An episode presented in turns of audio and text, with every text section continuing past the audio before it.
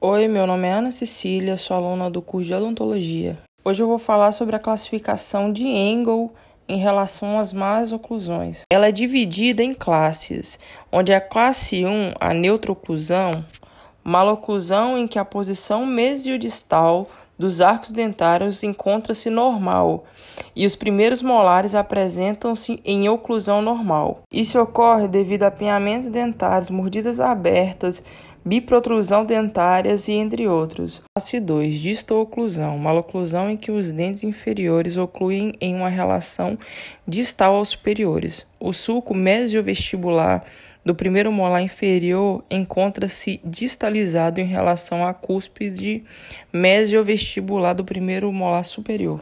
A classe 2 tem uma subdivisão. A primeira divisão, o perfil facial é mais convexo.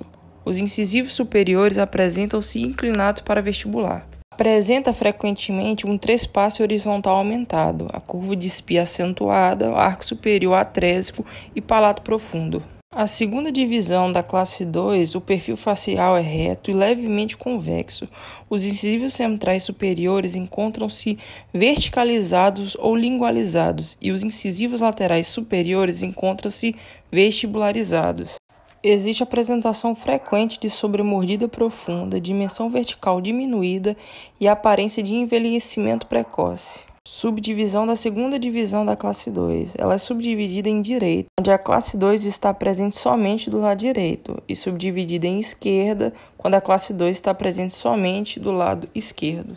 Classe 3, mesioclusão, a moloclusão em que os dentes inferiores ocluem em relação mesial aos superiores. O sulco mesiovestibular do primeiro molar inferior encontra-se mesializado em relação à cúspide mesiovestibular do primeiro molar superior.